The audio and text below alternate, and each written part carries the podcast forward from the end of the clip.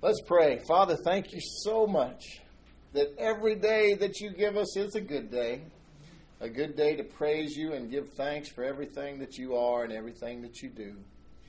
And we thank you just to know you and to be in your presence this morning in your house. We give you center place in your church, Lord Jesus. Holy Spirit, have your way. Help no one leave here the same, but to be closer to you in their relationship and to grow in the grace and knowledge of our Lord Jesus Christ. Amen.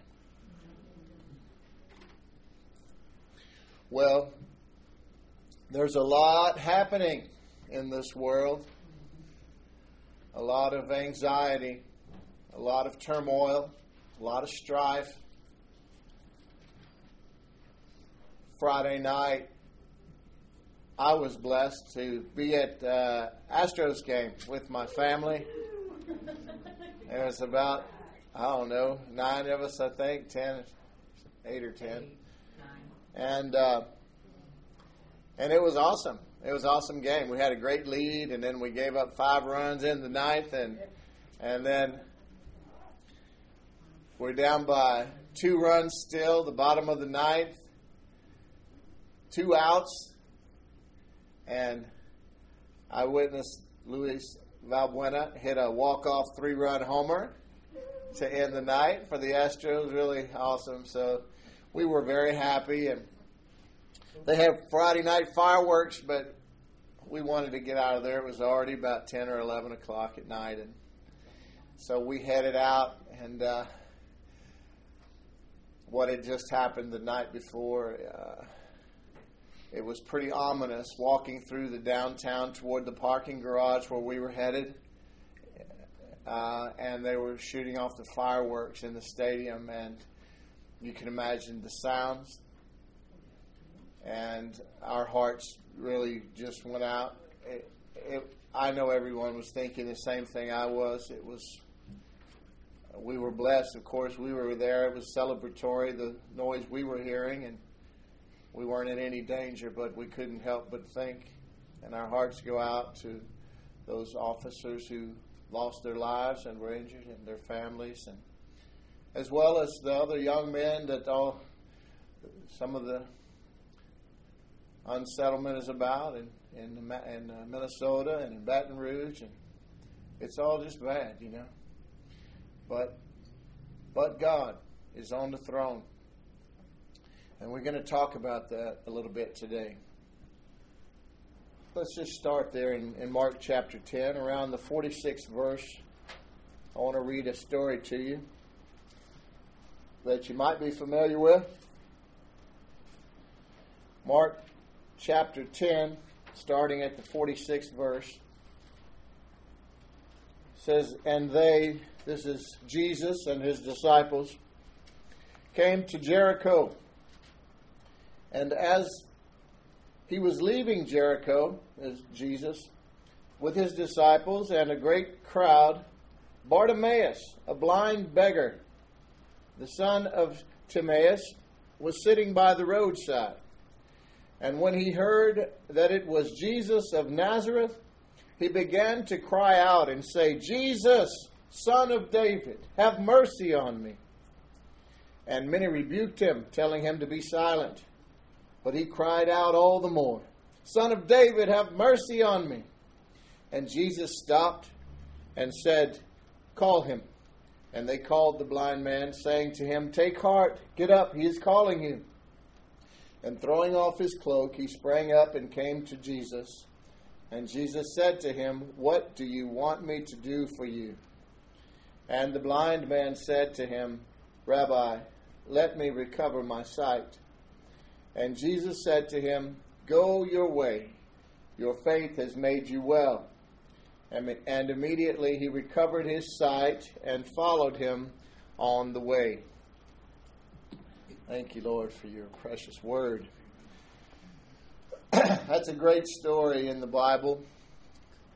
John said that if he were to write down every miracle and wonderful thing that Jesus did, the books of the world couldn't contain them all.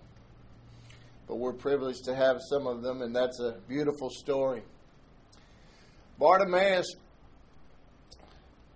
had no options before Jesus came along. He was a beggar.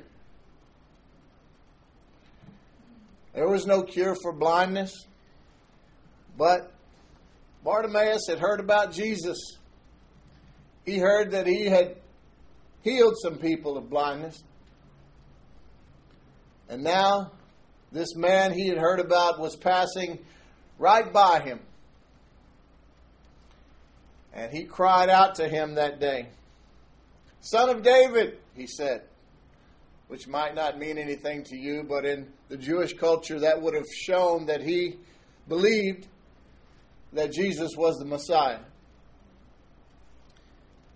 This was his day. Nothing was going to stop him.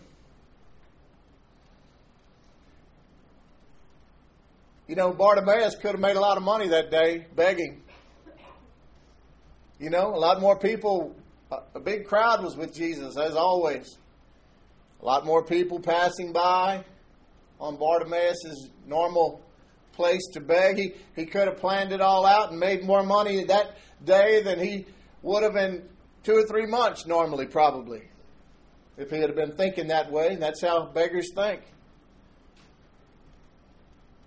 He wasn't thinking about that, though. That day he went from beggar to believer. He didn't care about how much extra he could make or how to be a more successful beggar. He was thinking about a whole new life. Free from begging. An independent life where he could see and he could help himself and help others. Praise God. You know, that day for Bartimaeus wasn't so different from our days. We need to examine the choices that we are making regarding the King of Kings and the Lord of Lords. Are we so busy in our day to day routines, our day to day beggarly existence, that we can't seem to find time to study the Word or pray to the living God? too tired to go to church or be on time. Never miss work, but any excuse will do when it comes to the things of God. That would be like Bartimaeus not calling out for his healing because of his great opportunity to beg that day. Unfortunately, people tend to live without God as long as they don't perceive an emergency of some sort. This is precisely why the church has always strengthened and grown in times of extreme persecution. But God doesn't want you to have to experience tragedy before you enjoy His love and His power and His healing and His deliverance and His discipleship and provision for your life. Don't let self reliant pride and spiritual laziness and the demands of everyday life cause you to miss Jesus as he passes by you today. We need to get rid of our beggarly garments and begin to act like a believer. I'm sorry if that seems harsh. But sometimes we just need to wake up and smell the coffee. If this little church right here were a business, it would have been out of business years ago, the way that it's run. And I'm the one up here, so I take responsibility more than anyone. There's a huge identity crisis amongst believers. The world is blind, period, and lost and without hope. So it has a beggarly existence. It depends on its own wisdom, its own power, its own strength, and it always leads to sin, to rage, to anger, to bitterness. But you, Christian, it shouldn't be that way. When things go wrong, you shouldn't go with them. You have the words of life. You are the light of the world. You have the gospel of peace. You're an ambassador to the world, not from it or for it or of it. If there are two sides to a quarrel, your side is that of the referee with God's playbook and rules and regulations and power to point both sides to the only truth, which is God's truth. And Jesus Christ, who is the way, the truth, and the life. And nobody goes to the Father but by him. He said in Matthew 10 16, he said, Behold, I send you forth as sheep in the midst of wolves. Be ye therefore wise as serpents and harmless as doves. As sheep, that's you, in the midst of wolves. Now, who are the wolves? Who is, who, who is the enemy of the Christian? The devil.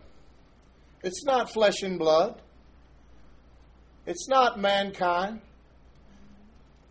It's the devil and his demons. So we need to be wise regarding the, the tactics of the enemy. And we study those here so that we know the difference in the truth and the lie. Because he tries to make the lie look like the truth. His deception is his tactic. But harmless as doves. We, we're not out to hurt anyone. Only the devil, that loser. Love never fails. Remember that from your Bible? So, what is love? We need to know what love is so that we can employ it now and always. If it never fails, let's put it to work. Sound reasonable? I'm one of those that's just foolish enough to know and believe that if God said it, it's true. So let's read 1 Corinthians 13.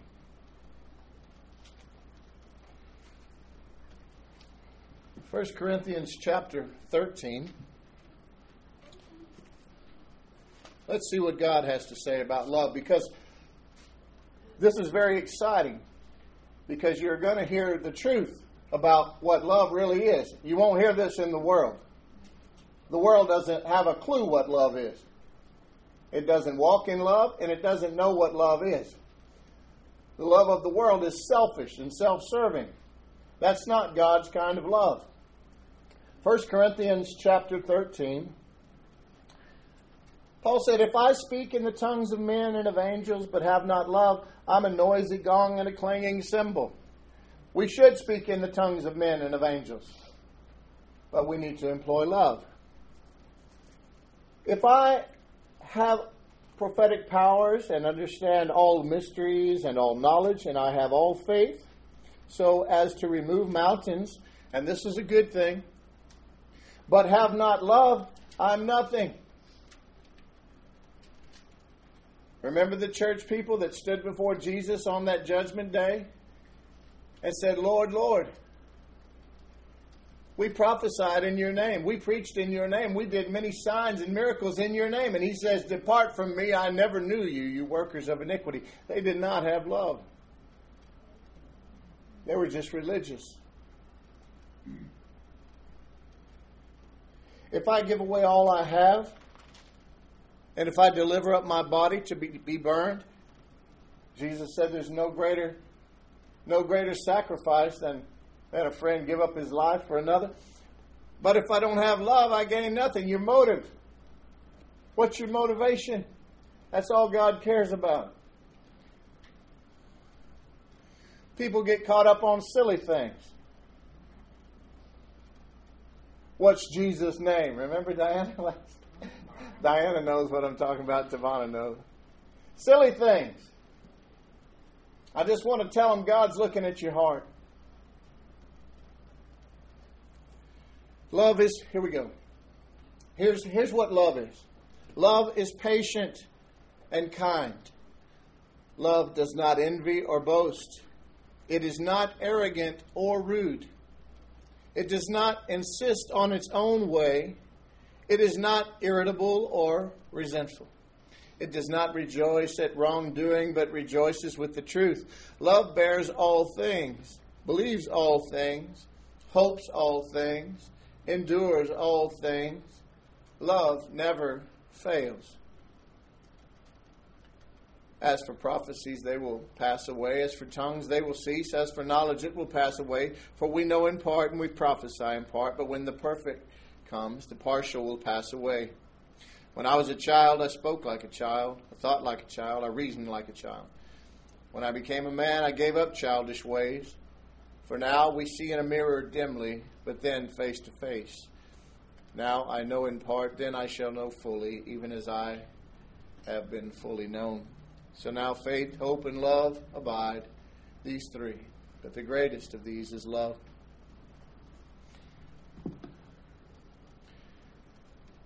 Love is a lot of things, and there's a lot of things it's not. Love doesn't envy. Love is content. Godliness with contentment is great gain what John and I were talking about this morning. Envy is at the root of all temptation. On Wednesday night, we were in the first three chapters of uh, Genesis. Envy is at the root of all temptation. Adam and Eve were deceived by the devil into believing that they were missing out on something.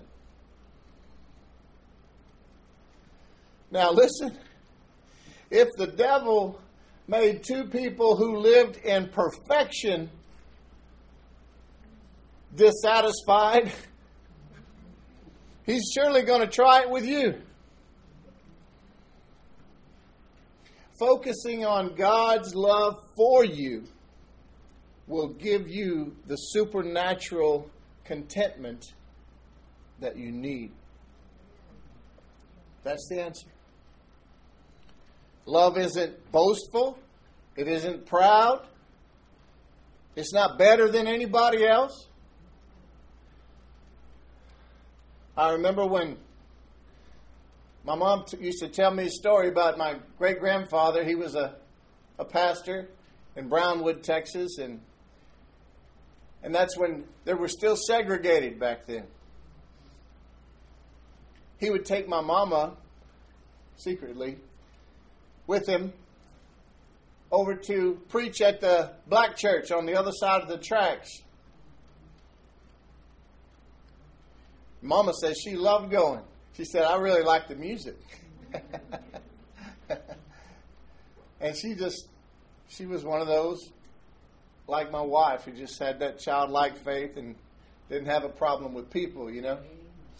And she said that it was always my grandfather's desire that their pastor come and preach at his place someday. But he was never able to make that happen, unfortunately. Lots has changed. But what will keep us from looking and thinking of ourselves in a prideful manner better than others is to remember Jesus' humility. He's always the example, you see. He was God, is God. Came down from heaven, wrapped himself in one of these corruptible vessels, and let himself be treated terribly for our sake. That's humble. Love behaves itself, doesn't act out. It never acts out in an inappropriate way. The devil wants you to believe your emotions, you see? Or your he, he wants you to, to believe that your passions can't be controlled. That's a lie. You need to ask God to help you to redefine what love is. If it involves intimacy with anyone other than your spouse, it isn't God. I'm just telling you. God's love isn't selfish.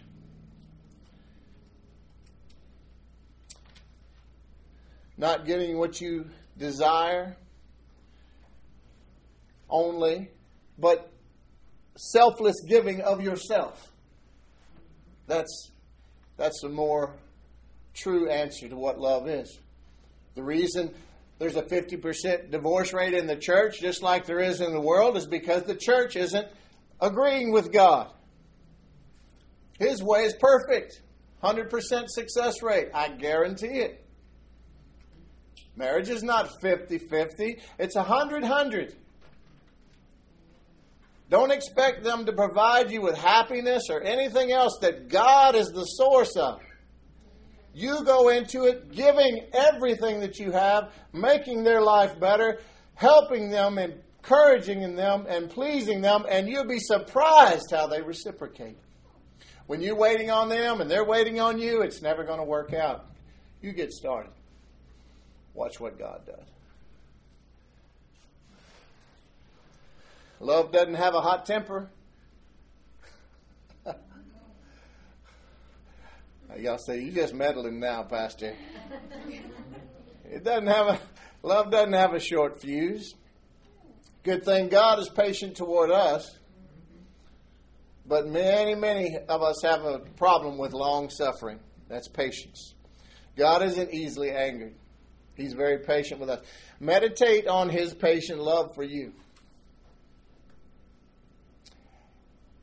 Some of us don't think, oh, it shouldn't be any problem for God to love me. I'm so lovable.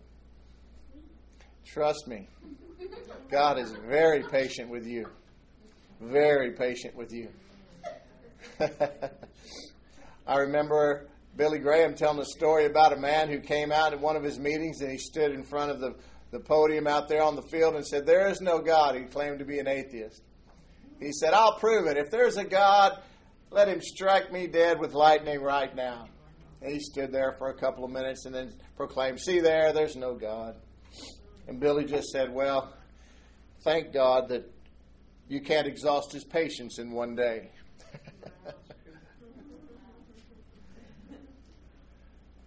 that man probably went on to be a great believer. Who knows? Usually people put up their biggest objections right before they cave. That's why I'm not moved when people act so silly. I pray for them. oh. Love doesn't uh, keep score. You know that? This is important. Love doesn't keep score. It's a big one. No record of wrongs. No record of wrongs. We have to decide to walk in the loving forgiveness that Jesus employed in his life. Once again, he's the example. On the cross, he forgave the very people who were killing him. On the cross, having been spit on, beaten, naked, nailed to a cross, hanging there suspended between heaven and earth, dying, he forgave. He forgave. And then to prove that it can be done by the believers who follow suit after our Lord Jesus Christ, Stephen did it as he was being the first one martyred in the early church. While the Apostle Paul, who was not yet an apostle or a believer, stood watching, Stephen forgave those who were stoning him to death, asked God not to hold it to their charge. And he looked up and saw Jesus standing at the right hand of the Father. Standing ovation for the first martyr of the church. Thinking of evil, even evil done against you, is counterproductive. It only fuels the devil's desire for you to walk in self pity, anger, bitterness. You see it all over the country today. It's a choice. Decide to forgive and to move on with God. Decide to think on things that are pure, that are lovely, and of good report. If anything be praiseworthy. Philippians 4 8. Think on these things. God doesn't tell you to do anything He won't do Himself. This is how He thinks of you. Good things.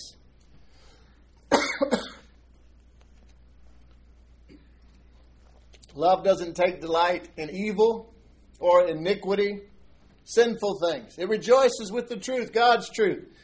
If you get pleasure from things that are sinful, then you aren't full of God's love. Doesn't matter if you're doing it yourself or you're watching it on TV. I'll be honest with you. God's love brings out purity in everything it touches. Talking about TV, you say, well, you say, well, I know how to differentiate. I know it's just a program. I don't I don't take it serious. Careful. Don't be deceived. Bad company corrupts good character.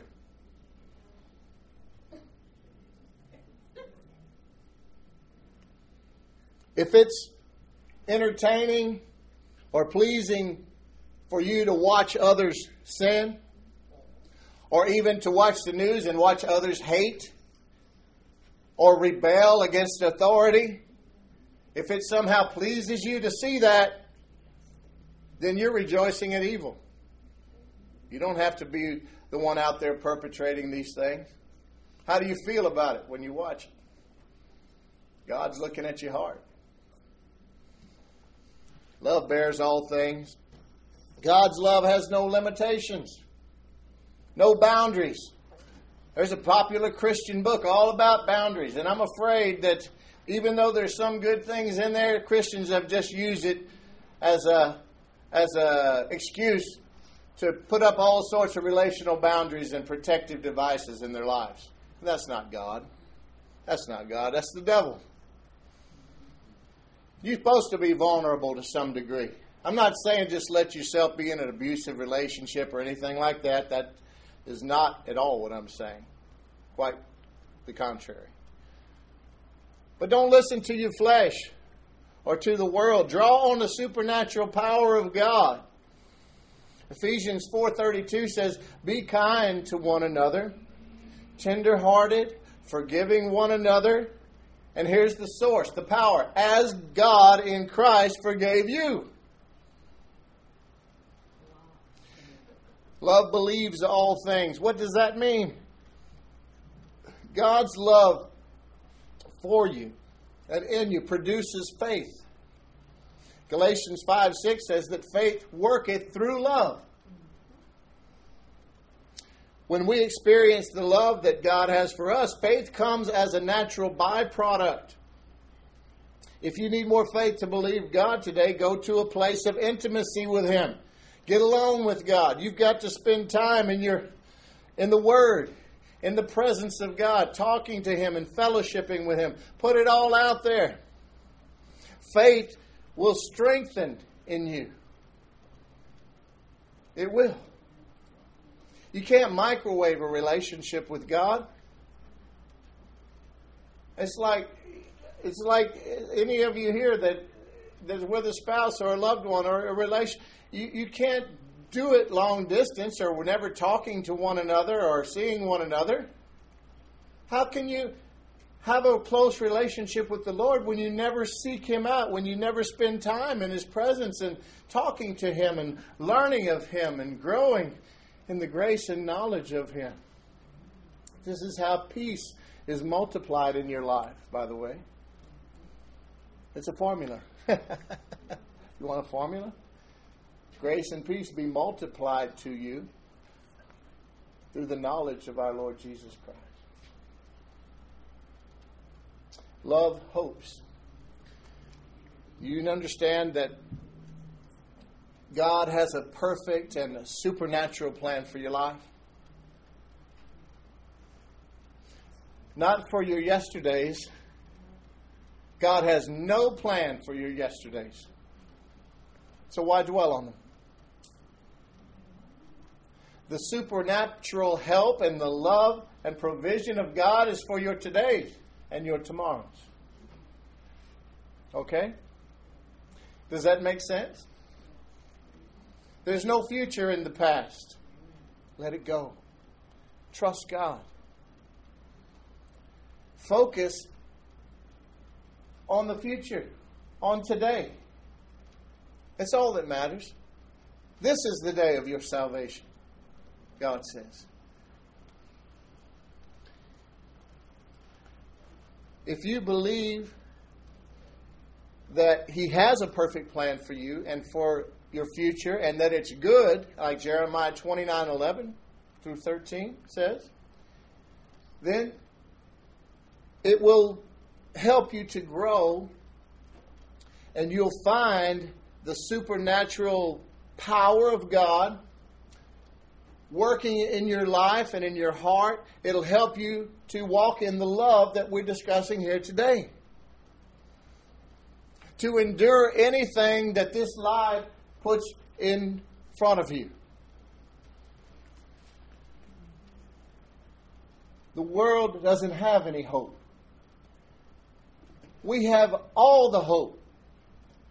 This life is just a flicker. Eternity is forever.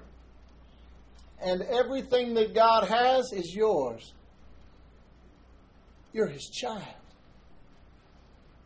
He has your picture in His wallet. Jesus went 2,000 years ago to start working on a house for you and it's awesome.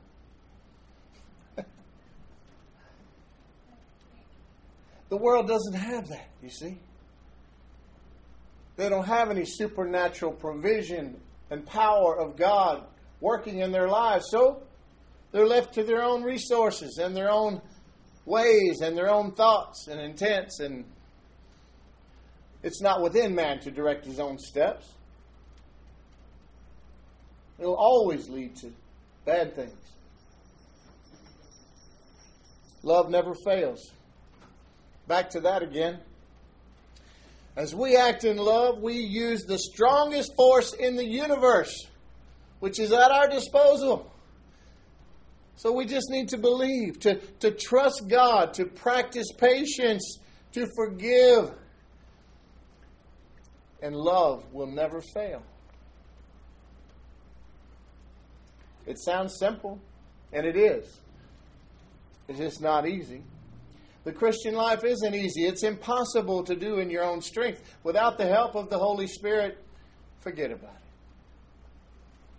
But there's no fear in love, for perfect love casts out fear. For fear has to do with punishment. And see, all your punishment has been placed upon Jesus. And whoever fears, it says, has not been perfected in love.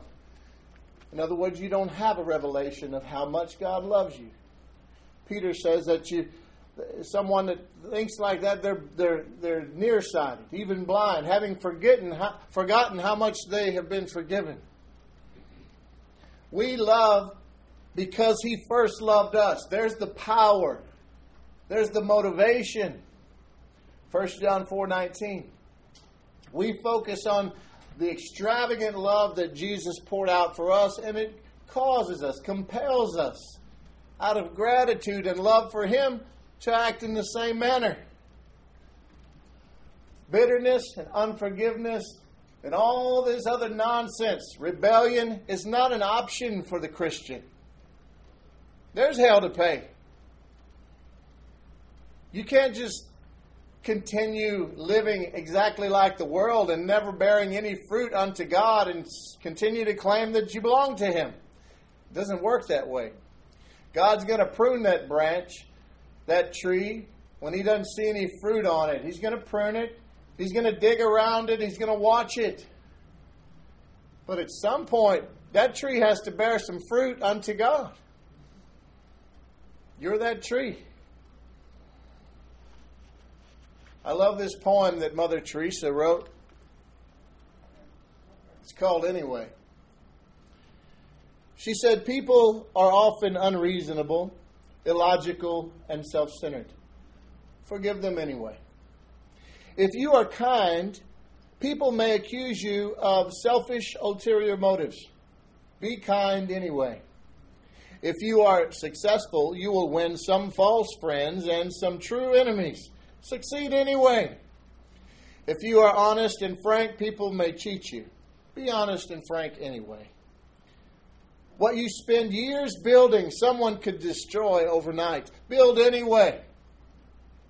If you find serenity and happiness, they may be jealous. Be happy anyway. The good you do today, people will often forget tomorrow. Do good anyway. Give the world the best you have, and it may never be enough. Give the world the best you have anyway. You see, in the final analysis, it is between you and God. It was never between you and them anyway. John 14, 27, on that fateful night, Jesus gave us something very personal and very awesome His peace. It's a gift. He told them the Holy Spirit would come, but first He gave them this gift. He said, Peace I give to you. My peace I give unto you. Not as the world gives do I give unto you. Let not your hearts be troubled, neither let them be afraid. That's our part. We are not to be fearful people. Anxiety and fear of the unknown and of all the tr- drama and trauma in this world is quite natural. But we are supernatural beings. We have the supernatural power of God and provision and protection of God. The favor of the Lord surrounds you as a shield. Do you believe it? Because you have to believe to receive, you see. Or doubt and do without. But Jesus gave you his peace as a gift. You can trust in him. Oh, I wish you could just see, just like Elijah and his servant that day when they were surrounded by that vast army who came there to arrest them and kill them. Elijah said, Don't worry. There are more for us than against us. And the servant said, All he could see was the enemy's army. And Elijah prayed and said, Lord, open the boy's eyes so he can see. And he did. And surrounding the army which surrounded them was the army of God, chariots of fire, and angels of God.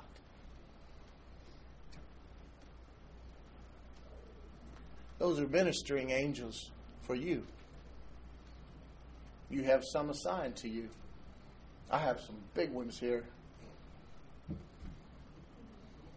So I can proclaim this word boldly without fear. You do not have to be afraid.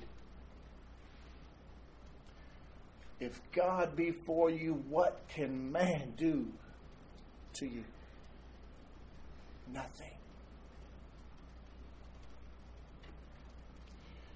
Father, thank you for this day and for your love, for your precious word and promises. Thank you for teaching us to love like you perfectly, outwardly, knowing that you are the source of all our love and provision. We have nothing to be fearful of in this life. But during the time we're here, Father, we ask that you help us to be brighter beacons of your light to a sick and dying world.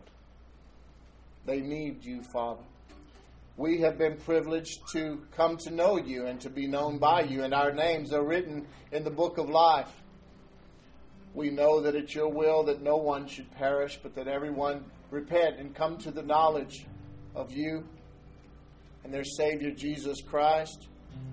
Help us to help them to know you.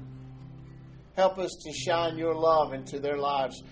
So many people have met so many Christians, but they've never seen or heard of the love of God in Christ.